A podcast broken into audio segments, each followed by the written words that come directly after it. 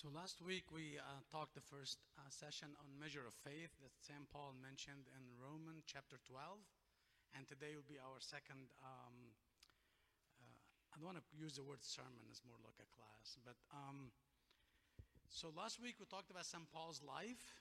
In summary, we as a, the video just give us a brief on him. Our church believes, so does the other, some of the other Western churches as well. He is a writer of 14 books, not 13. And we talked about the book of Hebrew last week, why Paul elected not to mention his name there. Because he didn't want to use the name Paul, because that's the Gentile name, that's a Roman name, means humble. And he could not use the word Saul because the Jews will look at him as a traitor. So he elected not to use his name and most likely is written in Hebrew and translated later by Timothy, most likely as well, to the Greek. That's why the most scholars, Bible scholars, will say the Greek that's written in the book of Hebrew is not the same style as the other books because it's actually translated and by somebody else. so in Roman 12, um, this was last week, and we're going to go today as well. There's a lot of stuff in Roman 12. I don't think we will be able to um, cover all of it, but we'll, we'll pick up a couple of things to pick up on. And I actually go into, let me start. Um, this is the verse that actually I have the series based on. And um, this is 12.3, and it says, For I say, though, that the grace given to me, to everyone who is among you, not to think of himself more highly than he ought to think, but to think soberly as God has dealt to each one a measure of faith. And, and I, I really like to start with this slide. Actually, I thought about this last night, and I said, you know what, the order of the slide need to go back a little bit. So the first thing I want to mention in, and this actually multiple gospel, but I picked Matthew 25.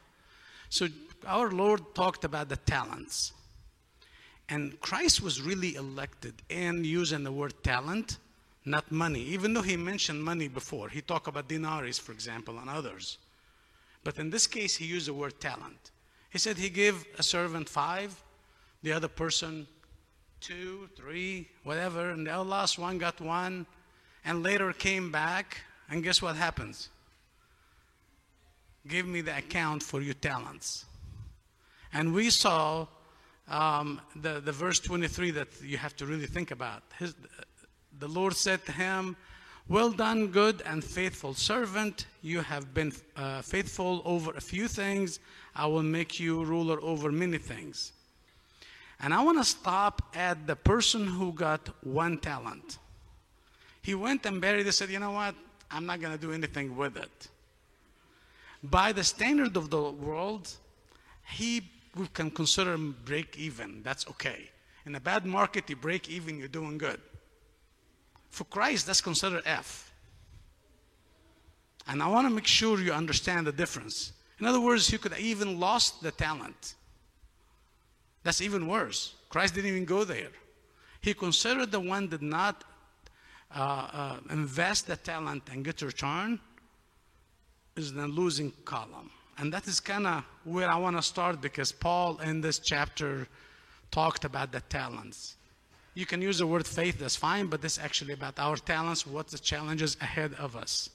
And now I go also to St. James in chapter 2. Uh, what does it profit, my brethren, if someone say he has faith but does not have works? Can faith save him? And that's a big question mark, by the way. If a brother or sister is naked and destitute of daily food, and one of you say to them, Depart in peace, be warmed and filled, but you do not give them the things which are needed for the body, what does it profit? Thus also faith by, uh, by itself, if it does not have work, is dead. And that's basically when I reference back to Romans 12. You have to have faith in Christ. He's the Savior of the world. That is absolute must. Parallel to it, it's almost like a train goes on track. Cannot work on one track. You have to have deed for that faith. And that's why you want to go back and, and read Roman 12 many times because you're going to find a lot of talents in Roman 12. So we go back. Um, oops, need to go back here. I guess I. Uh,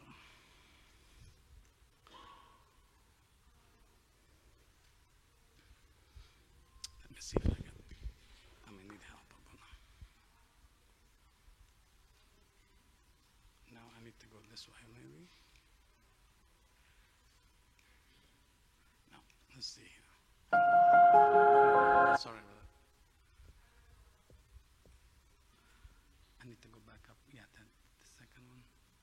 Yeah, that's fine. Okay. Sorry about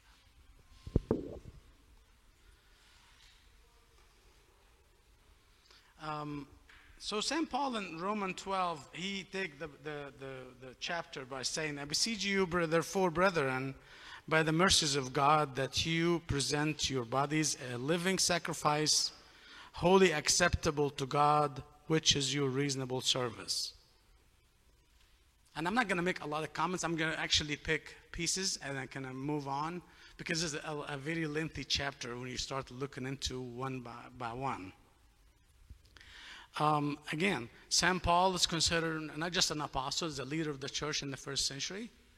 Uh, faced Nero, a Roman citizen, he'd been around. This is his writing to the Romans, the big city, the big capital of the Roman Empire. And he want for us to have a reasonable service. And do not be conformed to this world, but be transformed by the renewing of your mind, that you may prove what is the good and acceptable and perfect will of God. For I say, though, the grace given to me, to everyone who's among you, uh, we already read that verse, but think for himself more highly than the, he ought to think, but to think uh, uh, soberly, as God has dealt to each one a measure of faith. For as we have many members in our body, but all the members do not have the same function, so we, being many, are one body in Christ, and individually members of one another having then gifts differing according to the grace that is given to us, let us use them. If prophecy, let us prophesy. And this is basically what I'm going to start talking about here. So we're talking about the gifts. What?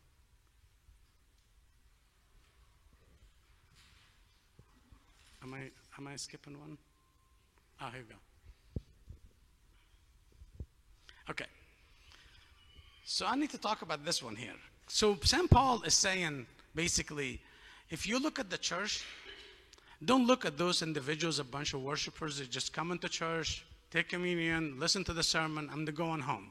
They got the coffee and they're going home. Okay? That is not what St. Paul is looking for. He said, You are like one body. Think of yourself. If somebody's arm hurting him or her, guess what? You can't function. Yeah, I know it's one arm, but I'm using the other arm. I can do just fine with one arm. No. As a body cannot function with a hurt piece of it, guess what? The church cannot function and it has a weakness in within the members of the church. And this, there's multiple services, obviously, will come up from there. Okay? Um, and he's making the word gifts here, differing according to the grace that is given to us let us use them. From the beginning of the church, the church realized there's each one of us got a talent, and the church banking on your talent to help the other person next to you. And he gave examples here, and that's what I'm going to be talking about.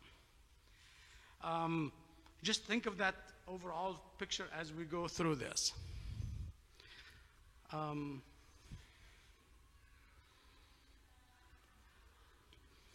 having then different uh, then gifts differing according to the grace that is given to us, let us use them. If prophecy, let us prophesy in proportion to our faith. Or ministry, let us use it in our ministering.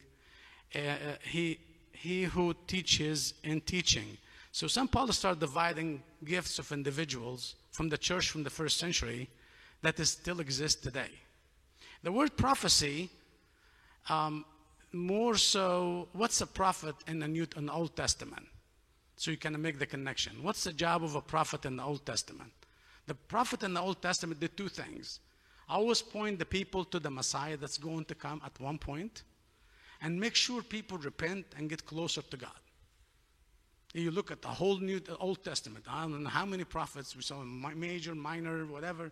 You read the writings, it's, it's pointing to two things: Christ is coming to save the world, and the second piece is be good because God is merciful to those who are following Him. Whether you look at the book of Psalms, you look at uh, the Zechariah, the prophet, you just go anywhere in the Old Testament, you get the same message. So when St. Paul is saying and prophesying, he doesn't really talking about people, but this is also an, a, a gift for others to look for down the road. And I'm going to get to that in a minute. So if the job of the prophet to do that, and there's individuals among you can point to the same thing. Christ is already here. So that's that's piece of the prophecy. But be good in a lot of ministries that goes under the prophet's work. Now, some other people can use the word prophecy as one looking down the road. And that's part of the prophet, like, you know, looking into the future. And that could be any project or something that you can have results five years from now or 10 years from now. So St. Paul is saying, who got that gift? You go, you come forward. Don't just hold it to yourself.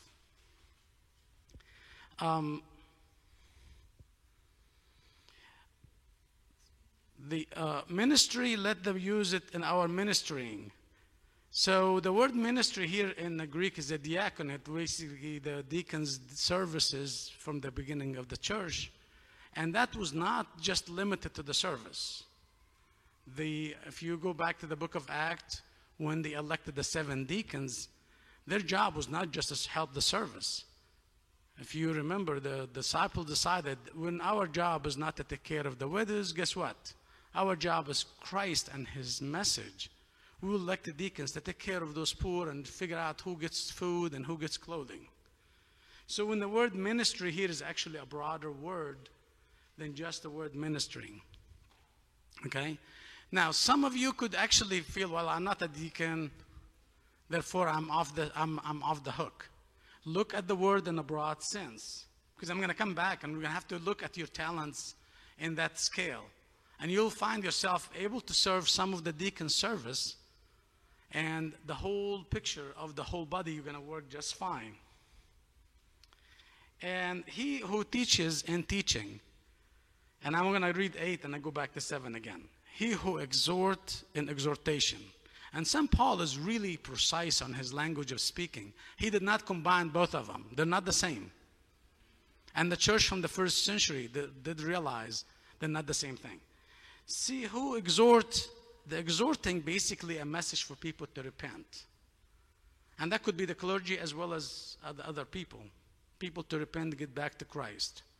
Teaching from the first of the beginning of the church is has to do with teaching of the church, the Old Testament, New Testament, and the church realized there's people who teach in an environment might not be a church, like a theology school. A lot of us do not realize that St. Mark started the theology school of Alexandria in the first century while he was in Alexandria. We don't realize that. We think theology school that came in later. But no, St. Mark started the theology school of Alexandria. As a matter of fact, one of the deans um, was a student at the time at the school when St. Mark was in Egypt, became the Pope number six of the, of the See of St. Mark, Pope Justus. And in our uh, recent times, we saw Bishop of Education of the Church, Pope Shenouda, elevated to be the Pope. So we've seen the education separated in the church. And those job for those educators to make sure heresies did not take place. Somebody come up with some philosophical idea and take people away from the church. So they study and they may be teaching in an environment of a school more so than a church, and that is perfectly fine. So those are two different tracks and St. Paul, he is mentioning all of those things. And, and the next one, Uh, who, who gives with liberality and who leads with diligence. And St. Paul back to say giving is a service. I am not talking about giving the 10%, 5%, I'm not talking the percentage. Giving. So you start thinking from the beginning of the church in the first century, helping those who are in need was a big part of service because you show mercies to the other people who is less fortunate. And the church from the beginning put that service as one of their core serving those individuals. And I, uh, uh, you know, when I was thinking of, of examples, um, couldn't help but there's actually a story probably 60 years old or so in Alexandria, Egypt, was a priest, Abuna Bishoy Kamel, had a, a well-to-do family in his congregation. And they were paying to the church, no question about it. But he felt like they can give more. So he actually told them, I want, I want to introduce you to a poor family in Alexandria. See if you could help them. So the family went and saw this poor family and they started providing for that family. And Abuna just ignored, I mean, not ignored it, but he didn't pay more attention to it. But they found that this family coming back said, We need one more family. We need one more family. So Abuna one time stopped the, the man and said, What is the deal about all these families you're asking for? He said, When we started that service, my wife and the kids started serving that family. The impact on us was larger than we thought. My kids were spoiled, were rich people, want to spend money, want to go here, want to go there. When they start seeing the life of those poor individuals, they turn their life around. They don't, they're not asking for money. At the end of the month, I have more money left. So logically, sometimes that's the case here.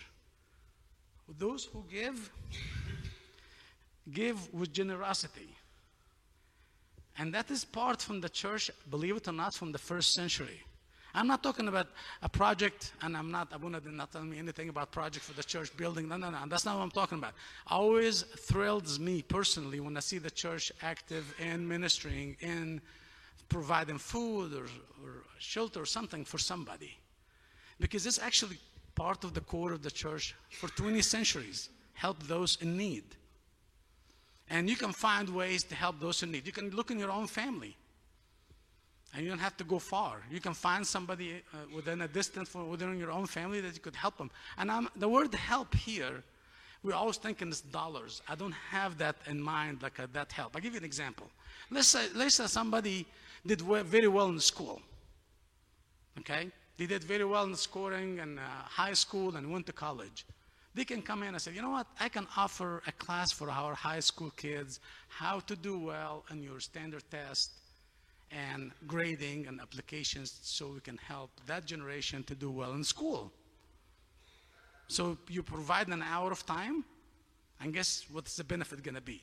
The seed that you plant, it's going to keep growing to a tree, and the tree will produce its own seeds as well. What I'm saying by that, if you actually come forward and do something like that, 15 years from now, one of those kids you taught be doing the same thing. 50 years from now, we're gone. And guess what?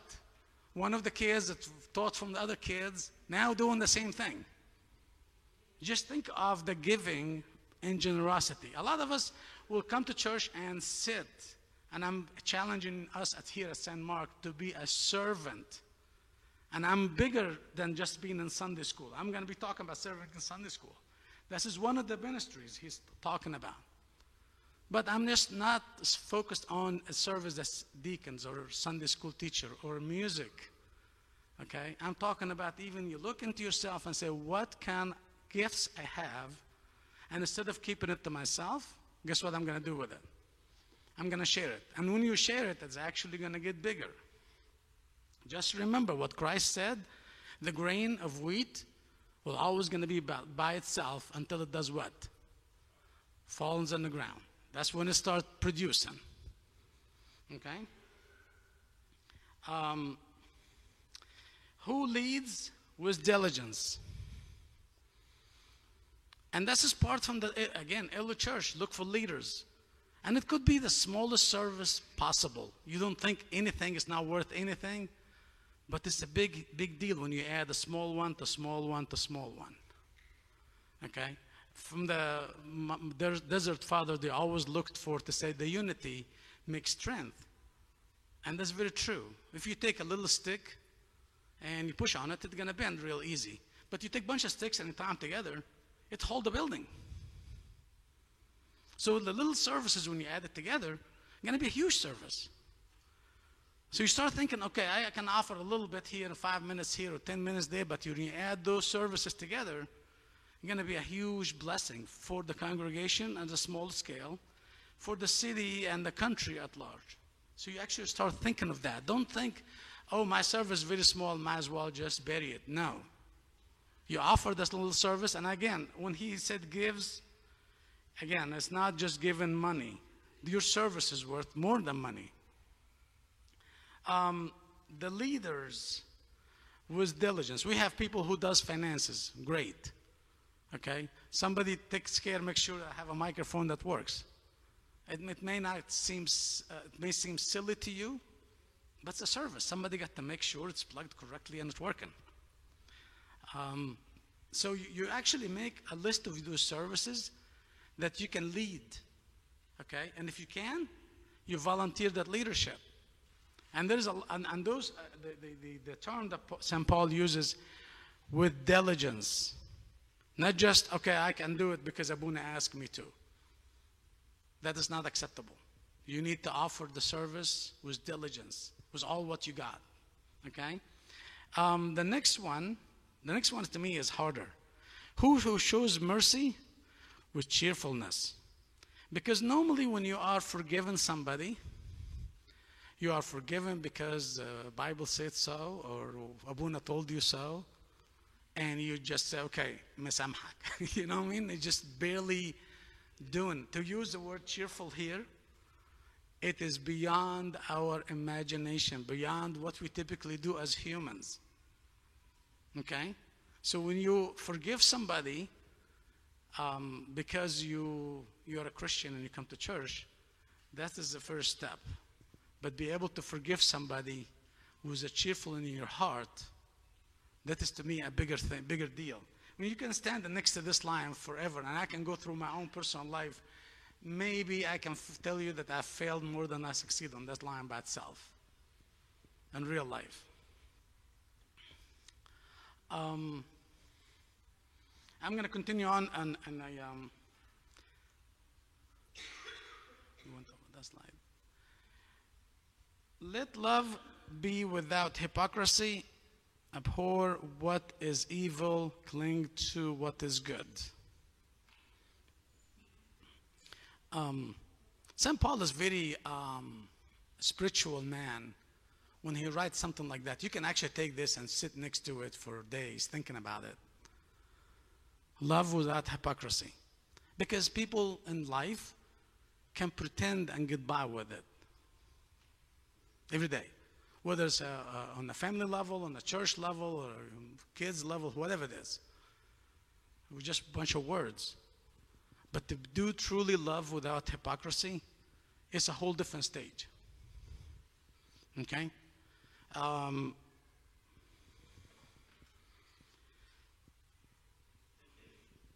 you can actually go there and actually start thinking of those who, uh, when Abuna was showing the, the icons earlier today, and he went up against some Moses uh, strong, and he showed the sack of sand behind them, and the fact that uh, in the monastery they were having a, a, judgment against one of the monks, and he asked him, okay, you're a monk in the monastery, just come in and the judgment.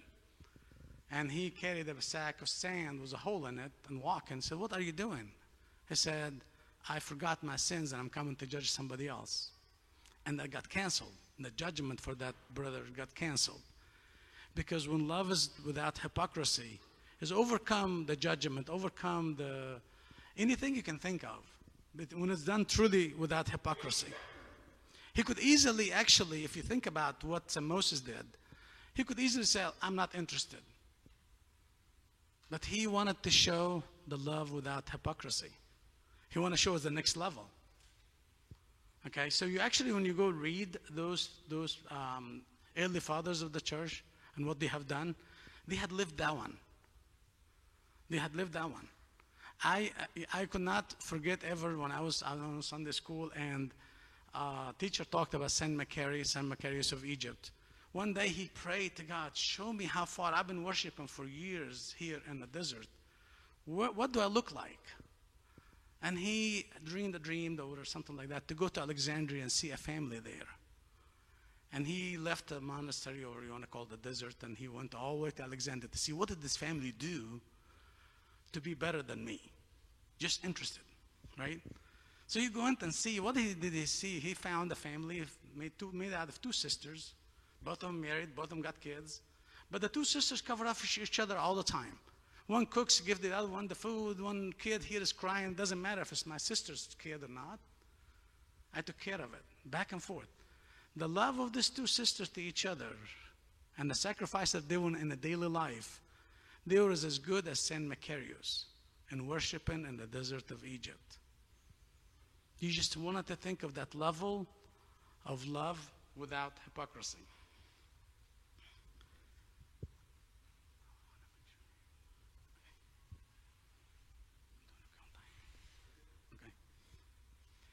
Um, be kindly affectionate to one another with brotherly love and honor giving. Preference to uh, one another.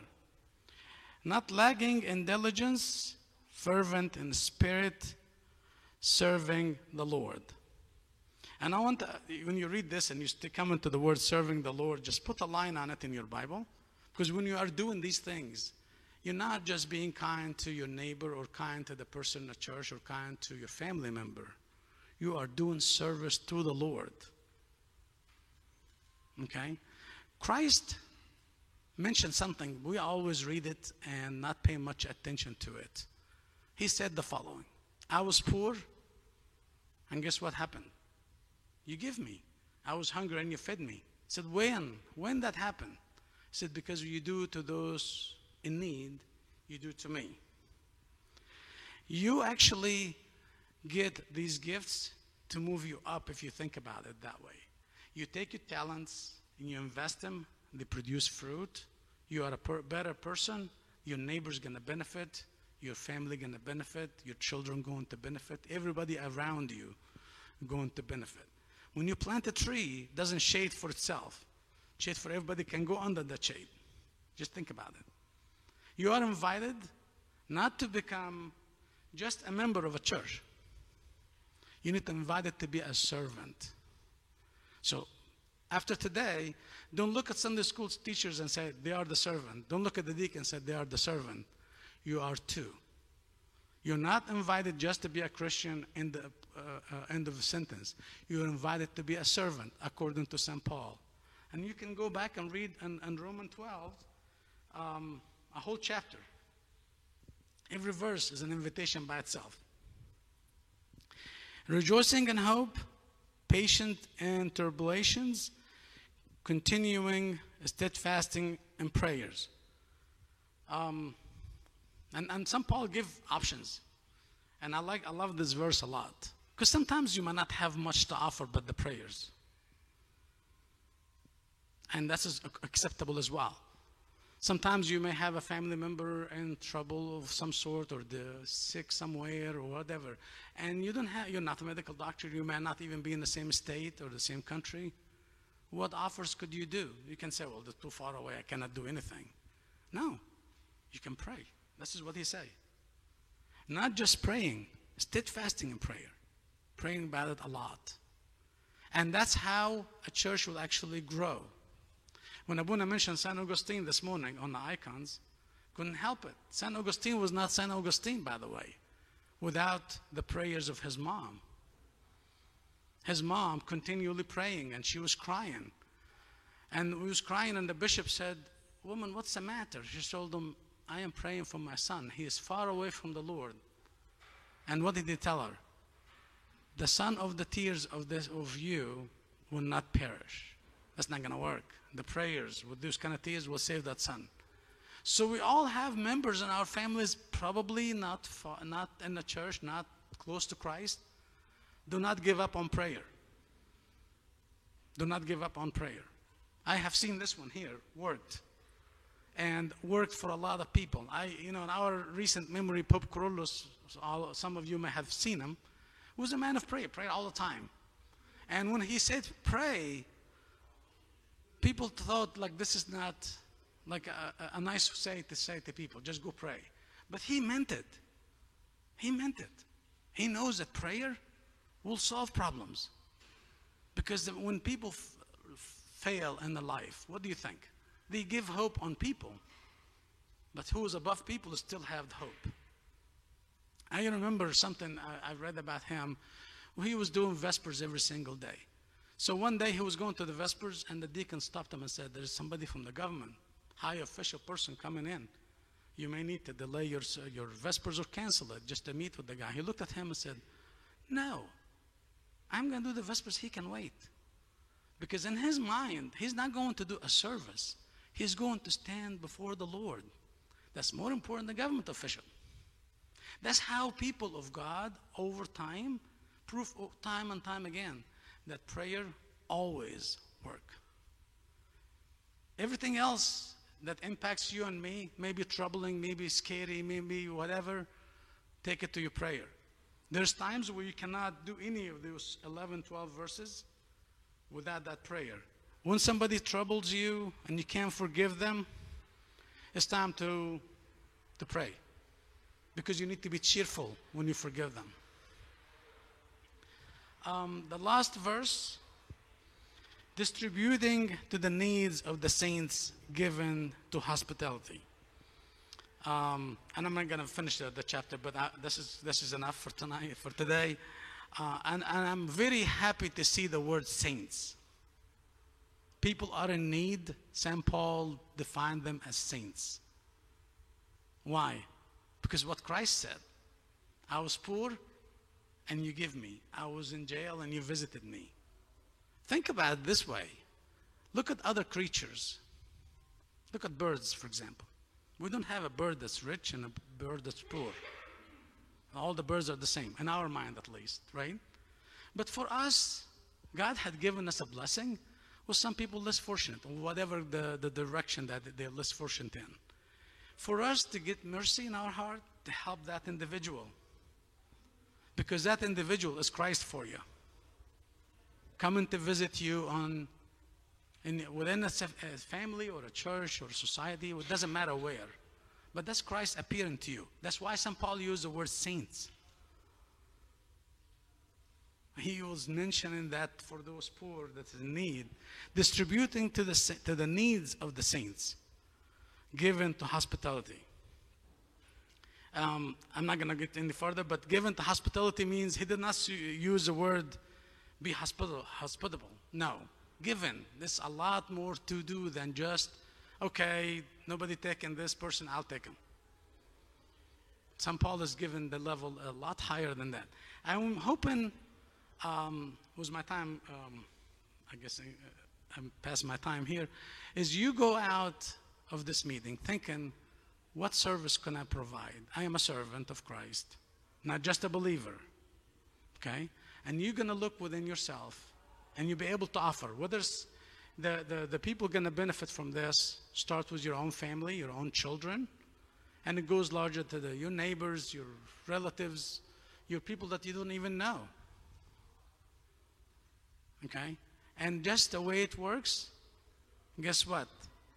Those who are involved going to get blessed because you live in the life of that of Christ. Glory be to God forever. Amen.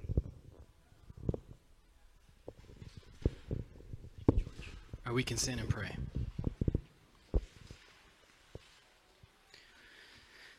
In the name of the Father, and the Son, and the Holy Spirit, one God, amen.